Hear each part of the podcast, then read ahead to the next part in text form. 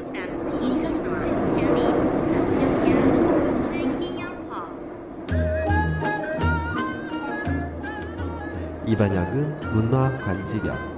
대한문화 관지역입니다.下一站 대한문화 관측장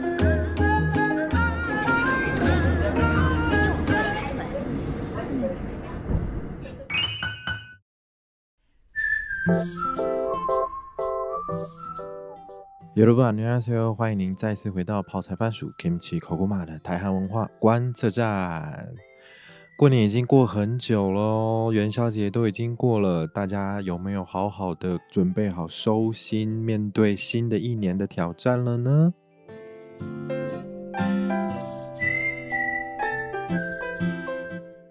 这一站的台湾文化观测站，小老板要分享给你什么样子的风景呢？今天邀请到了一位特别来宾，是生命经验以及我们的头脑几乎是重叠度非常高的一位好朋友。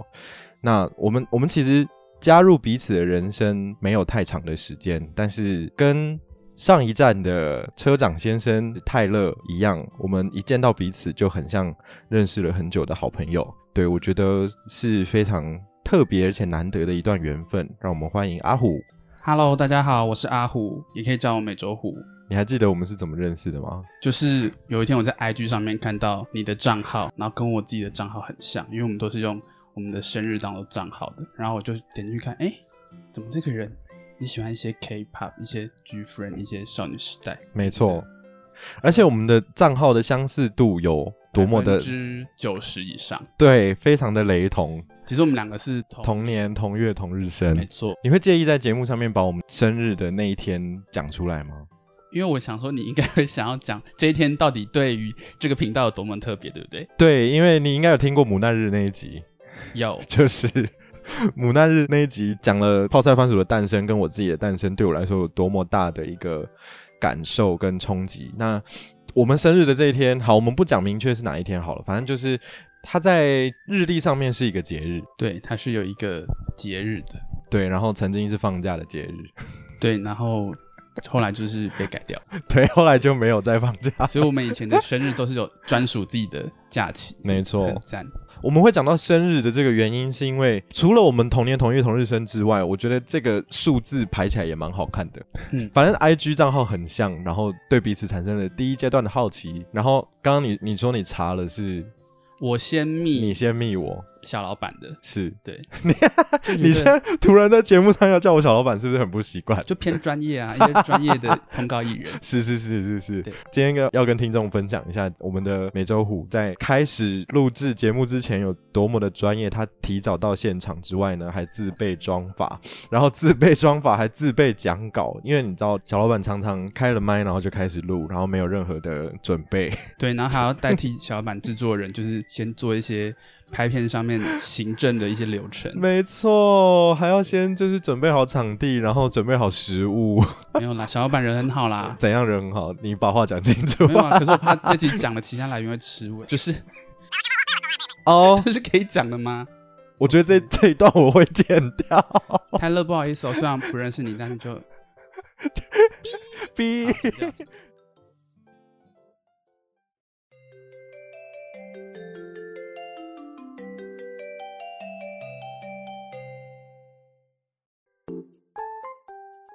我们彼此互相认识之后，然后就发现彼此的那个兴趣很像。除了 K-pop 这个部分之外，我觉得我们还有另外一个地方很像的是，我们都很喜欢看 台湾的综艺节目。对，应该有在听小板节目的人，应该都知道小板应该是很喜欢台湾的一个非常知名、非常经典的综艺节目。对我是康熙的大粉丝，我是小粉丝啦，就是高中那时候还不太懂事，就有点微看不懂。但是大学之后越长越大，就可以看一些成人玩笑之后，就看看的比较懂。大学那时候真的是康熙的巅峰哎、我真的好爱。我每天做作业，然后吃饭都一定要配康熙。而且我们两个都有做过一件事情，对，我们的小老板是不是很常在节目上自称自己是木栅蔡康永？可是呢，就是美洲虎，我其实也不遑多让，就是也有在大学时期呢，就是放了什么东西在肩膀上？ 放了一些就是不是乌鸦的东西，是什么？是用一只 Roddy 的玩偶放在肩膀上，然后就是用那个康永哥的装扮，就是是跟我的 partner 我的同学一起用表演的方式，然后在课堂上的报告，就是那种很无聊的课堂报告哦、大学的那种你们在大学的时候在课堂上就搞得这么综艺是可以的吗？是可以的啊、就是它是在一个框架里面，就是我们用很花俏、很提花的东西去装点它，让这个演讲、这个报告变得有趣，这样 OK，有博得满堂彩吗？就是不好说啦，就是不不 太什敢么，意思？就是有拿到一些老师的的一些奖学金小熊饼干啊、小谁要小熊饼干可能是蜡笔小新吧。 ？OK，好好，我们讲了这么大一圈，阿虎还有另外一个很喜欢的，对不对？我很常看未来日本台全能住宅改造王，或是什么日本太太好吃惊，好吃惊系列吗？对啊，就是不知道企划怎么了，就是用一些奇怪的名字。哎、我跟我妹最近也开始爱上好吃惊，哎，就是我们发现好吃惊有一个系列，就是很多东西都可以好吃惊，就是到底日本人多容易被吓到到？底多容易被吓到？ 日日本人对吓到的声音是什么？嘿，哎，那韩国人有吓到的声音吗？干这个啊，哦，那台湾人嘞，是吧？是吧？或是靠北欧哦之那类的？是靠背啊，白痴哦，应该是吧？我觉得太有趣了。那你为什么会喜欢未来未来日本台？限定日本台吗？体育台什么？我很喜欢，就是日本的节目都有一种比较慢的节奏，嗯哼，然后他们的制作方面都非常的用心。如果有一些难以用实际拍摄画面说明的，他们会用图卡动画，，对他们会特别有一个做动画的，可能是部门或是一些动画师，，对，然后就特别做一些动画。所以我我就觉得台湾的综艺节目就是很少看到，有动画的部分。对啊，台湾综艺节目有动画吗？就是不会为了特别解说某一段东西，然后就特别去制作一段动画，或者是他们也会重新配音，嗯，对，或者是拍摄很多素材，我就觉得他们在制作节目上面都蛮用心的，觉得这个风格是我在台湾这种快节奏是看不到的。台湾的综艺节目，我觉得应该还是比较大部分是受限于成本吧，制作费。对，因为的确是大，家可能就是那个便宜形式，对，就是好说 吗？这个尴尬 是，就是以方便制作对对为前提以，方便制，所以越来越多棚内谈话节目。对，但是棚内谈话节目真的能谈话谈得好听，像我们这样子的应该不多吧，偏偏少。偏少。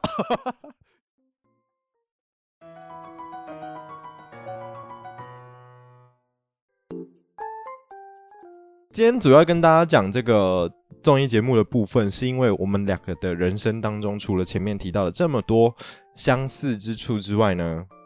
我们在人生的职涯上面也有很惊人的一个重叠。我的人生的第一份工作，当初大学要毕业的时候，就真的是蛮迷。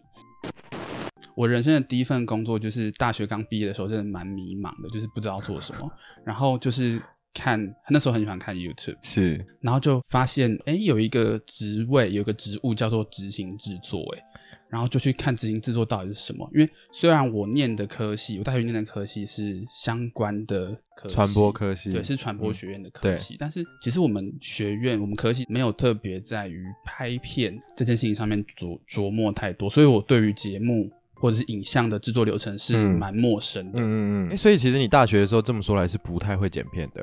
剪片这件事情，其实我很早就开始自学嘞、哦，不是仰赖大学的资源，嗯，学校给的资源其实没有很多，其实就是老师就是给你开个门，然后就是修行在个人这样。 OK 对 OK，所以哦师傅我其实领进门从，上大学之前，我就有开始摸剪接软体，嗯，然后那时候就是还很菜的时候，就是什么都不知道，那就从什么 movie mo，然后就从 mo。我是不是在那你个有一个那个阿姨有没有？就什么那个什么疗程，法国什么那个，你现在为什么这么紧张？我就问，我没有紧张，我只是要念一些单字，嘴巴会有点你很歪掉。你嘴很软呢、好，Movie Maker， 就是对不起，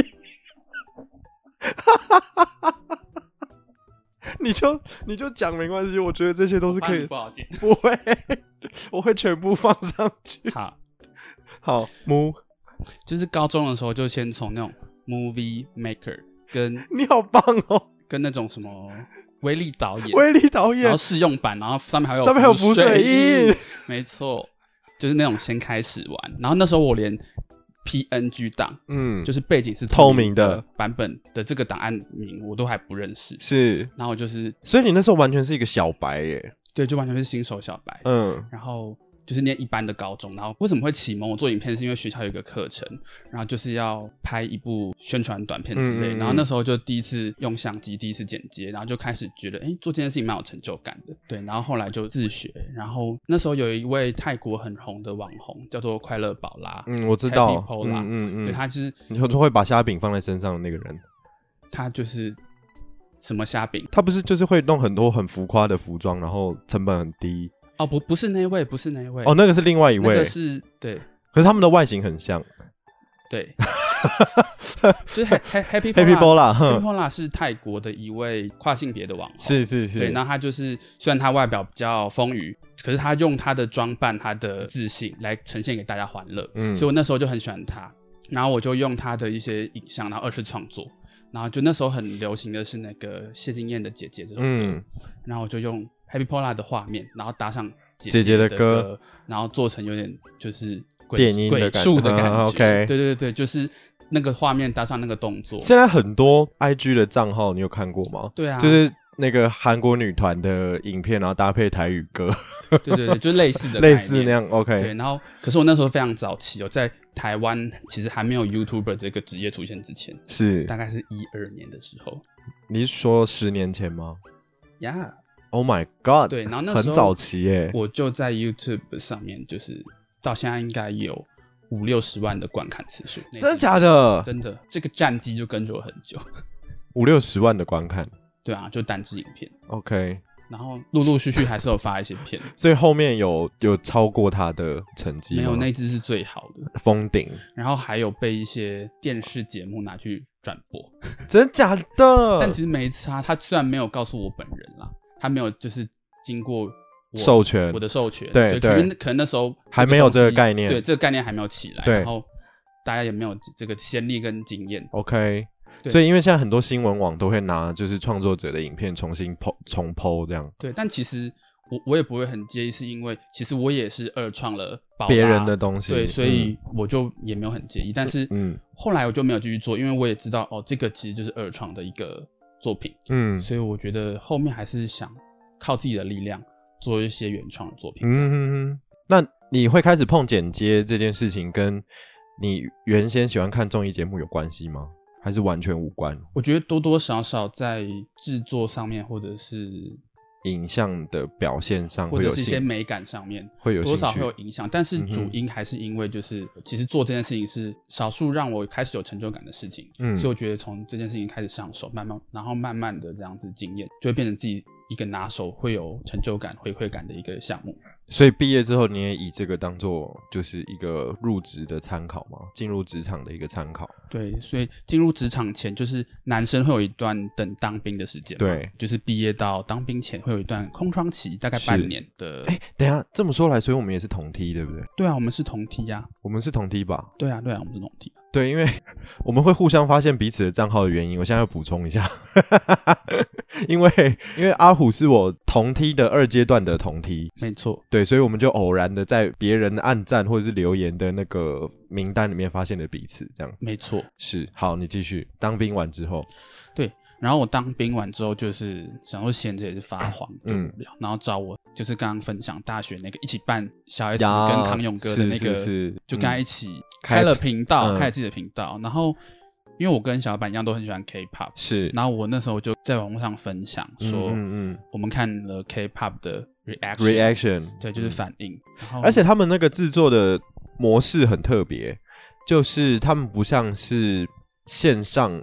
比较大宗的创作者会使用的方式，就是横向的影片，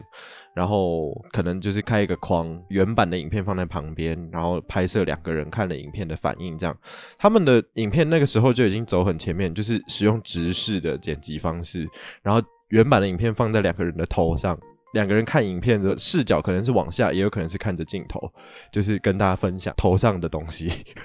你知道为什么我们会有做成直视影片的这个想法吗？ 为什么？我 们手机吗？跟智慧型手机有关系吗？我们这个概念是从自由发挥的阿达老师， OK，就是他有一 个 MV，他现在已经是阿达老师了吗？他一都一直都是老师，我我称为一些专业的人士，我都要称呼为老师，是是就是各行各业都有各行各业的是老师，好，对，所以小老板是我们的，缝纫老师，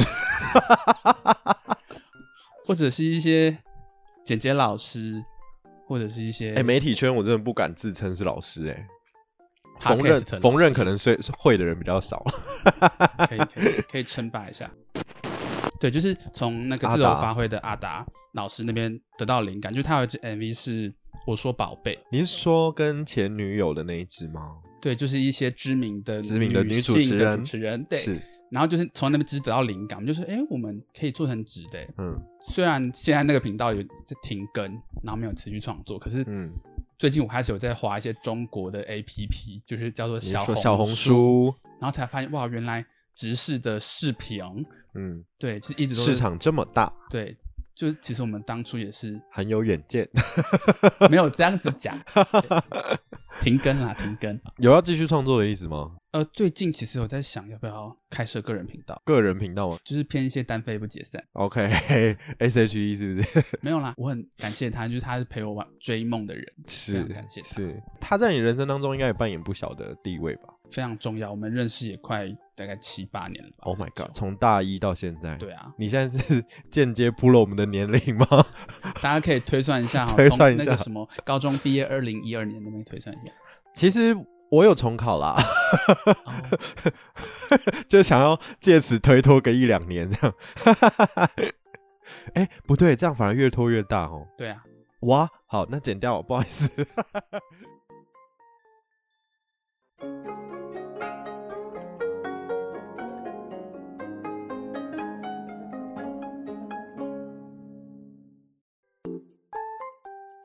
除了做自己的创作之外，阿虎好像在职涯上面也选择了一份跟剪辑相关的职业，就是除了刚刚讲到的执行制作之外，后续为什么会想要投入就成为剪辑师？其实成为剪辑师是有点误打误撞，嗯因为我第一份工作是执行制作，嗯然后我还蛮幸运的，我就是看自己频道的创作，嗯，然后拿那个创作当你的 resume，对嗯，当作履品历集然后作品集才面试两间公司，然后就上了。哦，真的、哦，对，就是当兵完一个月之后就找到工作，嗯，对，就是还蛮幸运的，很快耶，然后那家公司就是非常大的一间新媒体经纪公司， ，OK，然后在那边就等于我是从零开始哦，嗯就是我可能之前是碰过剪接软体，然后自己稍微做过自己的节目。嗯可是你真的在职场上成为一名执行制作或是制作助理，嗯嗯其实你要学的东西是完全不一样的。嗯你在职场上面遇到的骗子的案型、骗型、制作的规模跟大家的分工，其实都是你自己在 YouTube 频道自己拍、自己剪、自己玩那种程度是完全不一样的。嗯，我可以理解，因为在我现在成为现在的样子之前，我也曾经也有当过剪辑师。我对于阿虎现在提到了这个做自己的节目，跟在外面成为真正的团队里面的执行制作或者是剪辑师，其实我自己也心有戚戚焉。我我真的非常能够体会那种制式的那种生活，然后跟自己做开心的创作是完全不一样的。所以刚进去的时候其实是非常彷徨的，就是不知道做什么。嗯对，然后我觉得执行制作有一个很重要的技能，但是我没有那一项技能，可是我却被录取了。是什么？交通工具，哦，要骑车对不对？对，其实因为如果你有摩托车或汽车，你有这项技能，对，那执行制作，我觉得如果观众如果没有在这个产业的话，可能会对这个名词有点陌生，嗯可能只听过哎，诶制作人或者是导演或者是主持人、摄影师什么可的。是执行制作常被提到、欸，它很重要、欸，对，可是可能大家都很常会忽略它。啊，对，所以像执行制作，小老板认为的他会是做什么内买容？便当，对，买便当是其一，我也是 对被买便当这个东西弄到有点崩溃。崩溃吗？对我后来在路上看到便当店都会 呕吐，都会哭，他直接哭吗？没有啦，在就在心里啜泣，还是大翻白眼？就是会有点创伤症候群。真的假的？对啊，就是看到便当店会怕。好，等一下可以跟我们分享一下便可当以啊怎么把你弄崩溃。好那还有其他的工作范围吗？除了买便当之外，呃，我觉得可以稍微解释一下执行制作是什么、欸，就是嗯嗯它其实有点像是一支影片从头到尾的一个行政的角色。嗯，对，它是一个看起来好像不重要，但它其实是默默在支撑这一部影片运行的一个长成的一个幕后推手。对对，对，就是包括哎，从艺人的通告时间啊，你跟各部门的协调啊，可能要约跟化妆师约几点，谁要先来公司帮化妆师开门，然后或者是移动的交通方式，嗯对啊，或者是一些金钱上面的控管、成本的控成管本的控管，嗯，还有租场地啊等等的，其实都是这个行政的流程是一个很重要的角色。嗯嗯嗯，所以，我们制作助理的功能工作就是帮制片完成就是前置或者跟是安排现场的流程，这样子让那影片好顺利进行。那制片在干嘛？制片的话，他会站在更高一点的角度去看，说，哎，现在影片拍到哪里了，然后什么事情可以先准备，然后他就可以先安排助理先去进行一些前置作业。哦，所以他呃其实是本人还是会待在现场，但他不会抽身，就是他是用他的经验跟他的远见，很像在下指导棋，觉得呃哪一步可以先走这样对，然后会预想到一些事情会发生，就是很像占卜师。 ？OK，先知，对，先知就是你，因为已经经验够老道，你就知道片场会发生什么事情，你就可以先进行下一步的安那排。他们会知道什么时候会闹鬼吗？可能法师比较容易知道 吧没有，可能在跟厂商进行一些款项的交流就会闹鬼吧， ？OK，最鬼的都是厂商，不一定，嗯，不好说，还是说同事也有可能是鬼？有可能。 反正你离开了嘛，没差啦。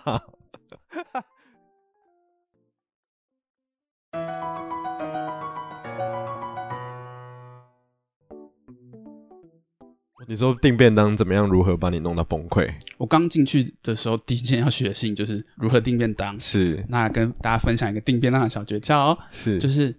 等一首下先我要先跟听众们解释一下，就是在片场便当到底是多么重要的一件事情。对，因为大家都在各忙各的事情，化妆师在帮艺人化妆，然后服装师在整理衣服啊，看下一场要弄什么啊，嗯摄影师就是在现场拍摄嘛，演员就是在演戏，嗯，制片就是在想时间不要超过，所以你那个时候的公司，除了跟创作者接洽这些授权的事宜之外，也有自产自造的内容。呃，我们是。另外一个部门就是创作者那些部门，或是另外一个部门在负责 OK，然后我们部门的话是影像部门，嗯，所以我们大概十几个人都是从一支影片的无到有原创，开始生产，嗯，对对对，包含企划，啊然后摄影，然后制作、制片，剪片也是然你后们自剪接己，师，对我们有一个完整的团队、是嗯，来支持影片制作这件事情的。那主要负责的内容会是什呃么？我是说。服务的影片，它做出来会是 MV 啊，还是电影啊，还是节目啊，还是从创作者的网络短剧，然后到网络剧，还有 MV，其实我们都有拍过。网络短剧？对，网络创作者的网络短剧，对所以你有跟哪几位创作者合作过？就是如果念得出来，大家会被吓到吗？哪一种层面的吓到？我是说，就是哇靠，也太大咖了吧就是有九 man、 ！OK 圣结石， OK，比较大咖的是这几位了，嗯，其他有点忘 记，年华老去，就是年代有点久记忆远力有点衰 退。对啊，啊，好酷哦！所以其实节目类型大概 MV，然后网络剧，或是我们自己的原创的脚本自己演的剧，其实都有经手过，你有上镜吗？有上过一集。真假的？，对，内容是什么？内容就是公司自己的原创短剧啊、哦，就是客串一些小角色，叫嚣的角色。叫嚣吗？对啊，对啊啊在旁边。对对 对，黑历史啊，好，对不起，我一直打断你的便当。没有，就是来跟大家讲一下，就是便当的一些小诀窍。是，就是首先呢，便当不能买汤汤水水的，嗯，是因为可以现理解。对，现场的话不好处理，又很重，对然后又破掉的话又很麻烦，对然后第二点的话是不要买有海鲜口味的，为什么海因为鲜怎么了？夏壳天的话鱼很容易馊掉，哦，会臭，因为拍片虽然有定放饭、准时吃饭的时间，是但可能现场因为会有一些前前后后有一些 delay，所以没有办法在最准时让工作人员吃到饭。嗯哼，所以如果便当要放的话，有海鲜，就会容易坏掉对，所以第二是不能买海鲜，啊。然后第三是不能把便当放在地上，就是不好看，是一种礼貌这样。你是说任何人的便当都不能放地上吗？如果我吃到一半，我摆在地上会被骂吗？哦，没有，是我们拿来的时候，哦，一叠对对便对当，对，不不是拿给别人之后一叠，便当垒在一起的时候，对对对，就要哦放好放在桌上这样。 ，OK，反正就是大致上就是你要很尊重你的便当，可是尊重便当，为什么我会对便当便便 就是崩溃到有点走音啪？对，啪嘴嗯为什么我会对便当就那，How 么 come？恐惧？对，就是因为我觉得执行制作有一个很特别的属性，就是它的性命是掌握在别人手上的，怎么说？就是它有很多事情是你不能操控的，嗯，不是由你本人操控，你是要期望别人在你安排的时间内完成的，哦，就是变数在别人身对上，变数在别人身上。虽然你有提前安排、提前准备，可是如果你经验不足的话，你不知道这个世界上会发生什么事，是所以你可能不知道这个世界上会发生，例如说便当外送员也是第一天上班，然后他不知道自己的便当要送到哪里？的另外一个袋子里面还有我们的便当，哦哦，你说漏我就送一叠吗？我就遇到有啊、发生过这种事，有发生过这种事啊，我就好可怕哦！我就吓死啊！就是我也是新人菜鸟，然后那个外送员也是是新人人菜鸟，鸟，他第一次骑他那台摩托车送便当，所以他根本就不知道他自己旁边的送了什么？还有一个袋子，然后我也不知道我要点数量，我就相信他，结果有少，只能自己先饿肚子，然后赶快先发给其他人吃，这样。那可是也不可能只少一个啊，对啊，就是少十几个啊，那怎么办？就是赶那赶谁快跟你一起饿肚子？没有，就是赶快先联络上啊，哦，对啊，对啊，反正就是就是要随机应变能力，然后我又是很容易紧张的个性，嗯所以我的应变能力其实很差，所以哦，这份工作就是前期真的是让我蛮痛苦的，你应该压力很大吧？压力很大，那时候真的是每天都以泪洗面，想不开，哈，没有那么夸张啦，没有那么夸张。离职就好了，干嘛想不开？那时候有一直在想啊，就每天都想离职这样。可是又觉得这是我很喜欢的东西，就是天人交战。哦，我好像记得你有跟我分享过对，那段时间还蛮辛苦的，那段时间，我好像也在天人交战，我天人交还战，在天人名茶。我不是我在天人摄影工作室。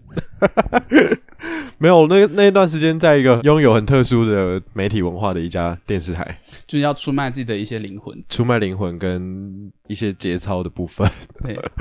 看来大家都差不多。是，所以你应该也出卖了不 少。没有啦，就是刚好跟自己的个性还有能力都是一个对象的状态。对，所以真的是磨练了很多。 ，OK。那后来呢？就是你离开顺利离开了订便当的阴霾之后，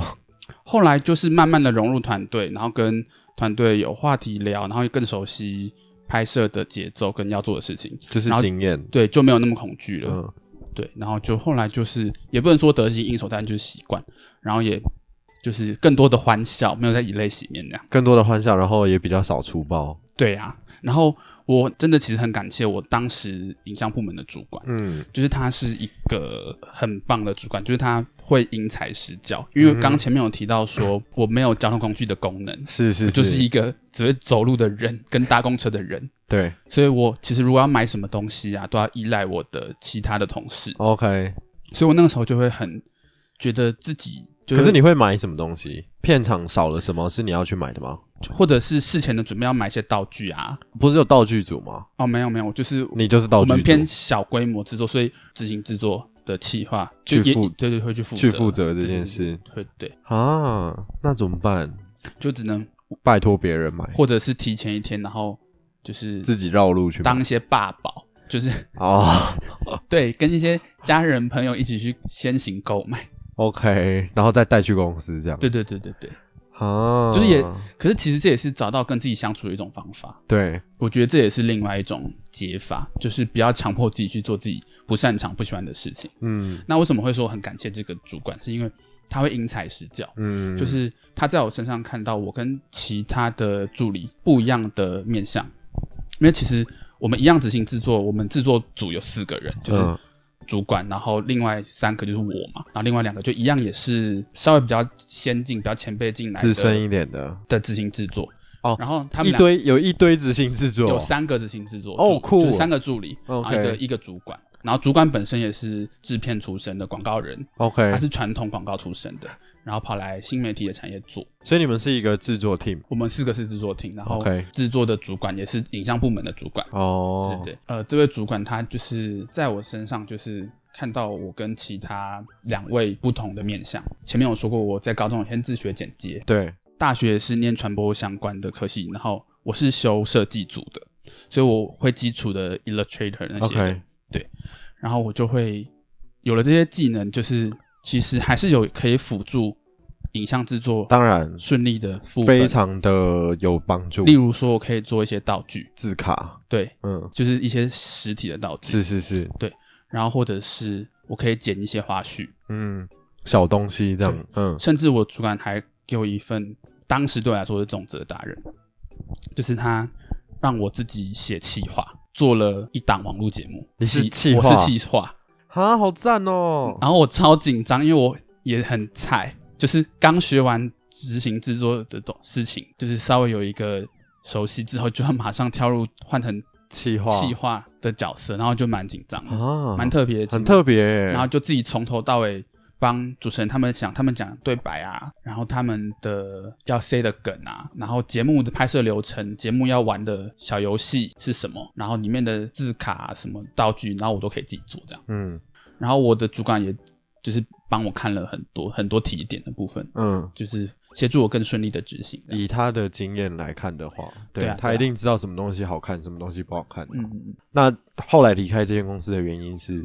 就是当时公司做了一些大改大改革，就是在我非常熟悉，就是已经确定好，哇，我要为这这家公司就是努继力续努力奉献，嗯对我要成为一个忠诚的一个员工，好棒棒的员工，对，因为我已经在里面两很年习了吧惯了。一年多，嗯，然后终于从那种当初以泪洗面，然后每天很挣扎自己到底要不要继续待下去，到开然始后顺手，对，然后哎，怎么在这时候突然出现了一些 噩耗？就是公司哦不，突然宣布要改改组然后所以就要进行裁员，哦不，所以我是被资遣的，第一份工作就被资遣，在我、啊，在你觉得 OK 了的，在我二十四，岁的时候，我被资遣了，那你主管没有救你吗？救不了啊！为什么？因为是公司说的而，且大 家都哦是吗？ 等一下，是这这个真的可以讲吗？我不知道大家可不可以上线。而且不是只有裁我，是大规模的裁，那所以不是我个人的问题那。连他呢？他后来也是自己离职，哦，他也是自己离对开对对对，好吧？那看来是就是缘分到这边，没有再续前缘。真假的？对，这位很照顾我的前拜，这位主管，就是是后来他自己开了公司，好赞拿他哦！当老板，然后他就找我进去当剪接师。所以他爱你，我觉得有，哥，你听到了吗？有告白哦，这一段告白真假的？没有啦，人家有妻小啦。哦，对啊，有妻小不是不代表不能有男宠啊，他就是对我这后辈的一些提膝。对，这非常感谢他。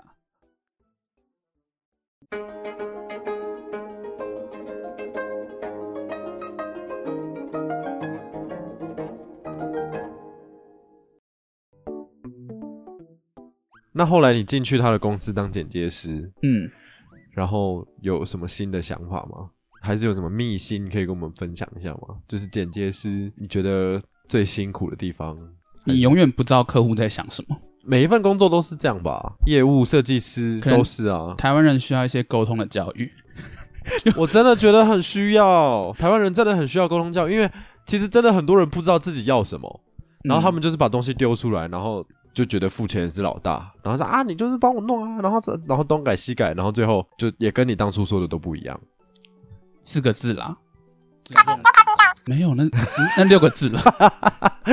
没有啦，就是尊重专业啦，哦，对啦，嗯真的，我觉得台湾人这部分的素养比较小，需要加油，比较需要加而油。且大家真的要多练习沟通啊，因为我也是很不会沟通的人，嗯，然后就是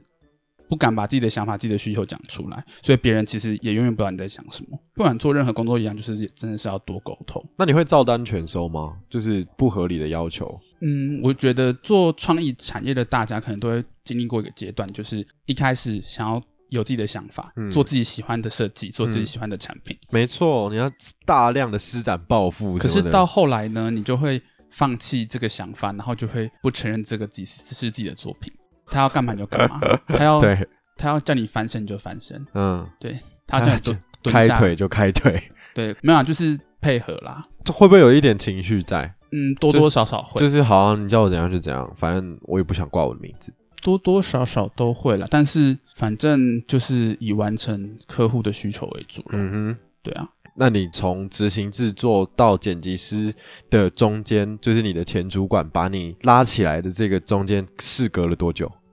事隔了大概半年，就是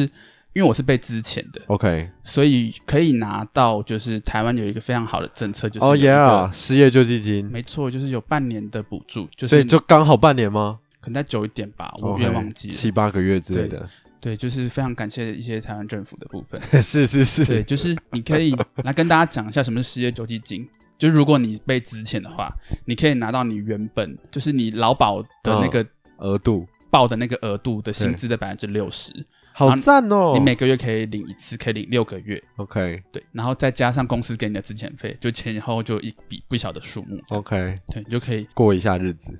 然后那时候其实因为是第一份很喜欢的工作，是好不容易习惯，好不容易稳定下来了之后，突然被资遣，然后嗯那个时候其实对我打击是很大的。哦，他可以理解，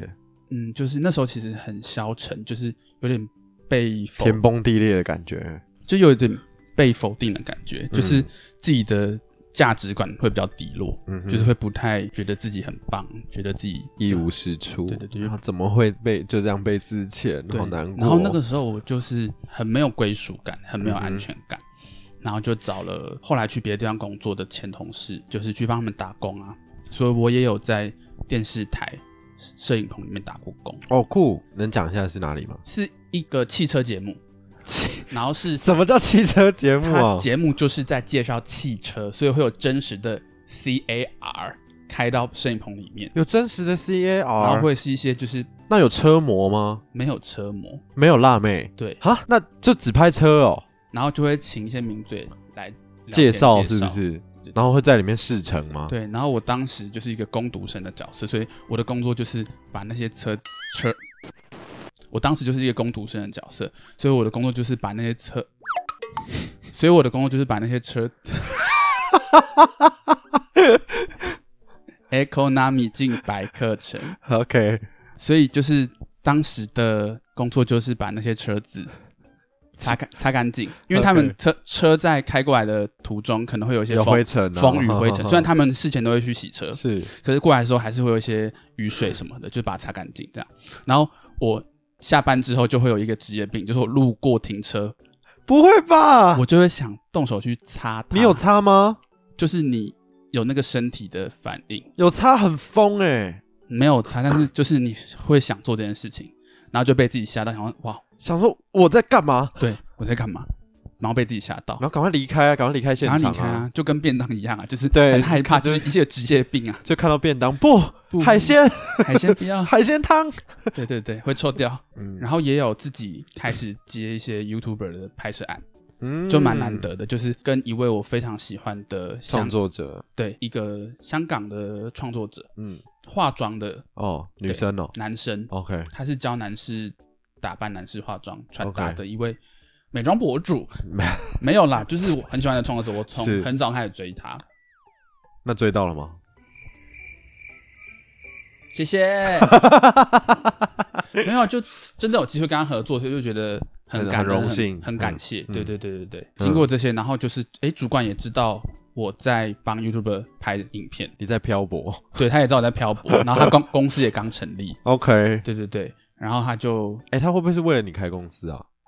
不是，不要想太多，没有这件事吗？不要想太多啦，没有这件事，他就是知道你在漂泊，然后我一定要开一间公司救阿虎你，不是这样讲啦，就是他没有人这很好啦，只这是不是什不是么针对你就对了，不是什么偶像剧的霸总对啊，霸气总裁，对啊然后为了你开一间公司，不是样这种 Oh my 剧 God 情哎、这是画风突变。好吧，那先不要。对啊，反正就是他也知道我在待业，然对后自由业中，因为他就是公司也刚成立，所以他就邀请我合作看看，然后最后面也顺利转正职，这样嗯，那顺利转正就很还不错啊，至少能力是经过认可的。就真的很感谢他。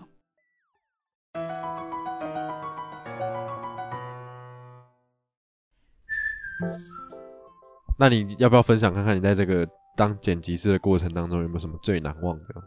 故事？我可以分享看看我的啦，嗯因为我会说我的工作经验跟阿虎也有部分的重叠，就是相似度的原因，是因为我曾经也做过新媒体的剪辑师，我是平面设计毕业，但是平面设计毕业之后没有进入正常的设计公司，我是在电视台里面做平面设计，后来做着做着做着开始做动画，然后做着做着做着开始开始剪 promo，然后 就开始有了一些影片的作品，然后开始有了影片作品之后呢，就觉得嗯不对，这不是我的初衷，然后我还是想要做设计，然后后来回去了设计公司，去了设计公司之后又。因为自己的一些野心又犯了，然后就觉得不行，我要开始做 freelancer，我要做我自己的创作，不管是影片也好，还是什么都好。裸辞之后就开始做，就是自己接案做 freelancer，结果你就开始就是接触到一家新媒体的公司，接着接着接着接着，他们就把我接到公司去，然后我就变正职了，我就开始变里面的正职的剪辑师。但是在我从事剪辑师的这这一段时间当中，我觉得最当剪辑师最爽的就是你的片子上去之前，你会先看到母带，然后母带里面有很多很不堪的东西，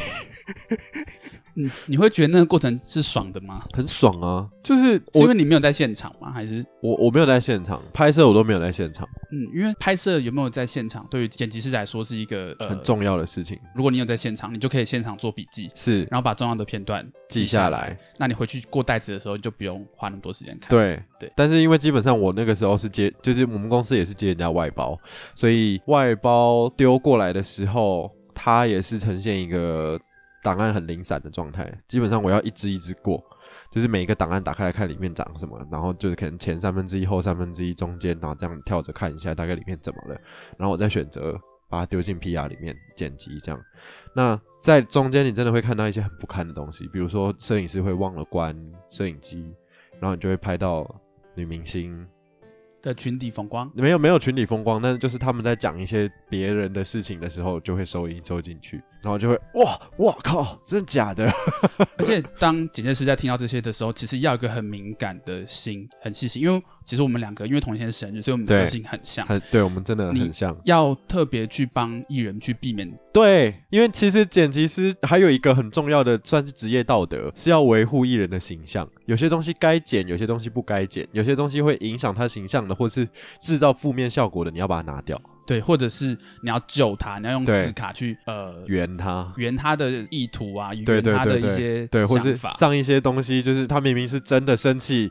他爱明明开玩笑。对我对最常用爱开玩笑，对对，就是这或者在他真的生气在骂人在干嘛的时候，就旁边上个爱开玩笑，傻眼，对就是这样带过去对，所以这是剪辑师的一个小共鸣，对而且是因为我们个性很像，所以我们才会有这样子的共鸣。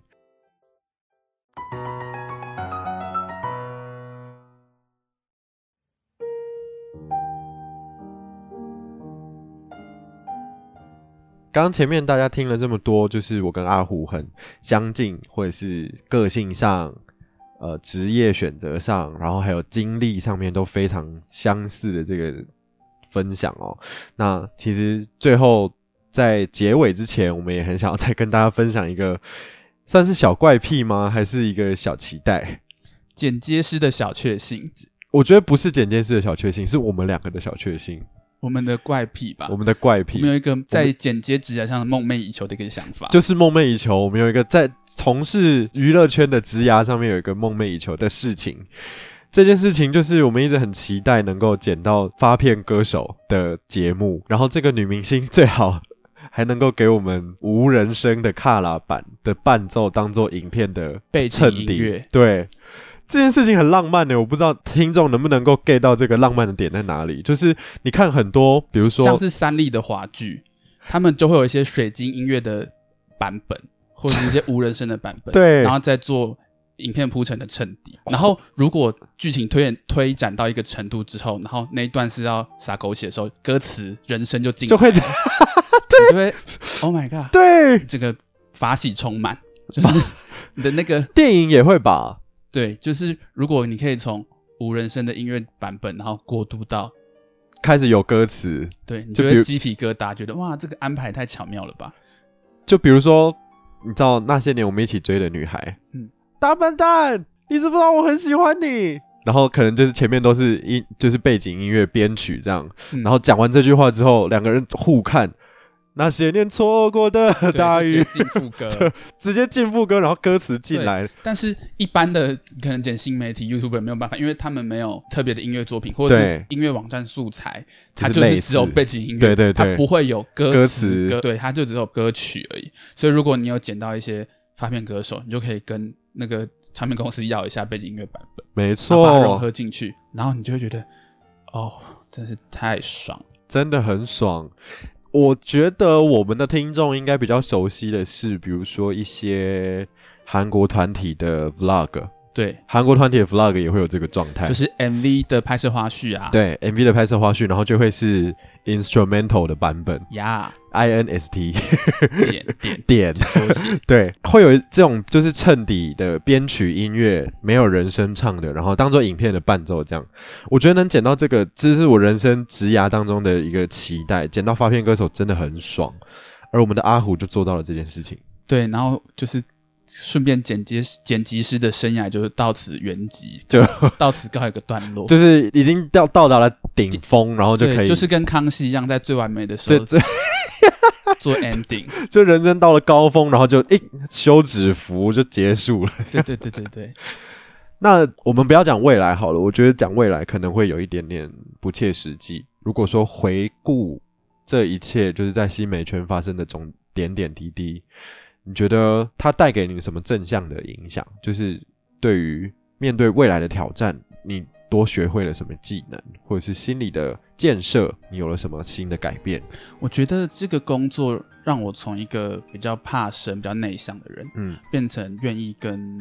团队伙伴嗯沟通的一个个性。嗯，对，，所以呃，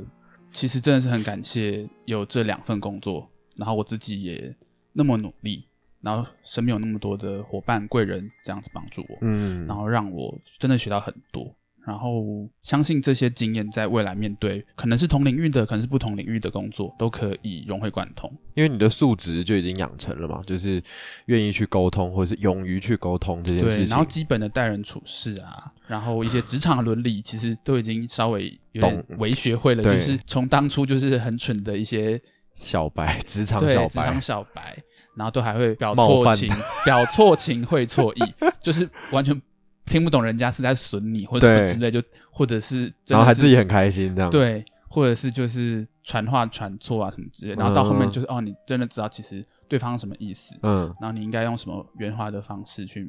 应对。但其实经过那么多在新媒体的历程，就是其实还是会想回到初衷，会想说自己当初喜欢拍摄、喜欢做节目、喜欢剪接，嗯到底是为了什么？那现在还在思考的过程当中吗？其实已经有答案嘞。当初会这么喜欢这些，是因为好像自己有一个技能，有个长才，嗯可以帮身边的朋友记录回忆。嗯，是，，对，所以会觉得哇，我帮大家做这些事情，我有贡献，嗯我会觉得好像自己有付出心力，有尽到一份力，就会觉得能留下一些什么？对，嗯然后对大家是有帮助，可以让大家快乐的。所以嗯其实一直希望，一直期望做一个可以一直带给大家欢乐的人。嗯，所以如果在职场上面遇到让自己不快乐的事情，当然对我们的创作是。有很大的影响，是因为其实你就失去初衷了嘛。我是们的初衷就是要透过自己的作品、自己的想法，让大家快乐，对，然后把最美好的回忆都记录下来。但是你的能量已经受到影响了。对，那这时候当然是要赶快停损点嘛， OK，然后去哦所以这也是你离开上一份工作的原因吗？停损，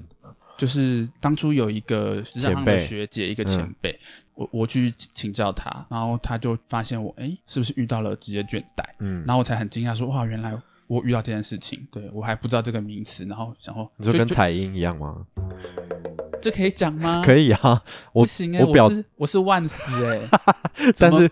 但是我表态是那么多次了，没差啦。 OK 啊， OK， 希望 Twice 不要 Twice 粉丝万死不要生气哦，不要厌弃你。对，因为因为我也是万斯，所以小老板就是讲的话就多了担待。 对对，对，都但不，切萨米达。对啦，就是毕竟有时候上商演的时候会有一些职业笑容，对对对对对对，就不说是谁了。是对我自己也是黑粉，没有啦 Blackpink ，In your 哎 area。 area 好啦，就好是职他业有倦怠发现我职业倦 怠，是然后我就很惊讶，然后就是他就跟我讲一个事情，是说你要去想你是什么样的人，你想过什么样的生活。所以这句话对我的影响很大，就是我就是当发现自己不开心的时候，就是停下手边的事情，嗯然后去思考自己为什么工作，自己为什么进入这个产业，嗯然后自己的初衷到底是什么。那我就透过这半年的休息，好好然后整理一下。，对，在生活中重新找到热情。嗯哼哼然，后才有办法重新再出发嘛。对啊，所以如果听众朋友在工作上有遇到不顺心的事情，其实你也可以停下来思考，你自己工作是为了什么？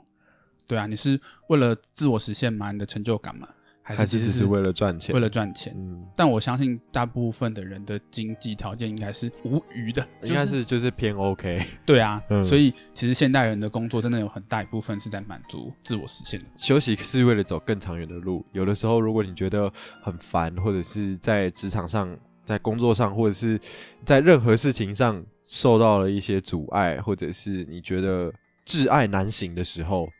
这时候停下来，说不定也是一个不错的解方。你也许停下来，回头想一想，然后或者是规划一下未来你真正想做，重新对焦一下你真的想做的事情是什么。也许这个停下来就不会是浪费时间，也不会是没有意义的。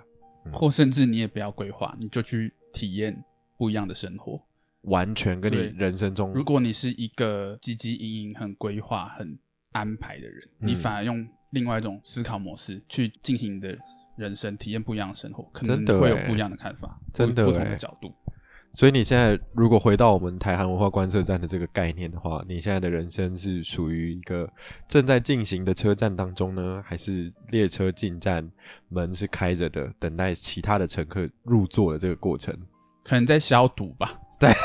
哦，我知道了你，懂哈？我懂，在消嗯毒，然后在等待重新出发的那个。对所以你在终点站，还对，在端点的站，好，很谢谢阿虎今天来跟我们分享了这么多，谢谢小老板。不客气，就是今天会想要邀请阿虎来跟我聊这一集剪辑师的幕后辛酸史，或者是大家不知道的新媒圈的风景的这个主题，是我觉得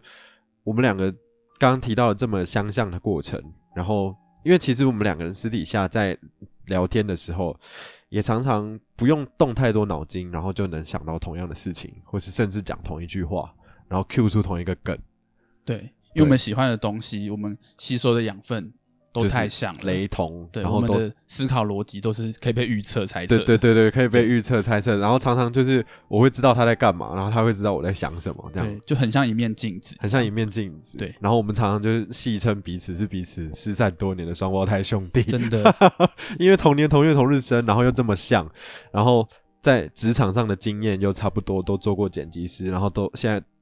你还有要在新媒圈打混吗？像今天来录小老板的节目，就是不知道大家有没有看过《灵魂急转弯》这部电影， OK，就是重拾 Spark 的感觉。 OK，对，就是找回那个当初创作、当初喜欢这个领域的那个初衷，是所以很难得，很荣幸可以来上小老板的节目。没有，其实我想邀请你很久了啦。我们聊天聊得这么顺畅，然后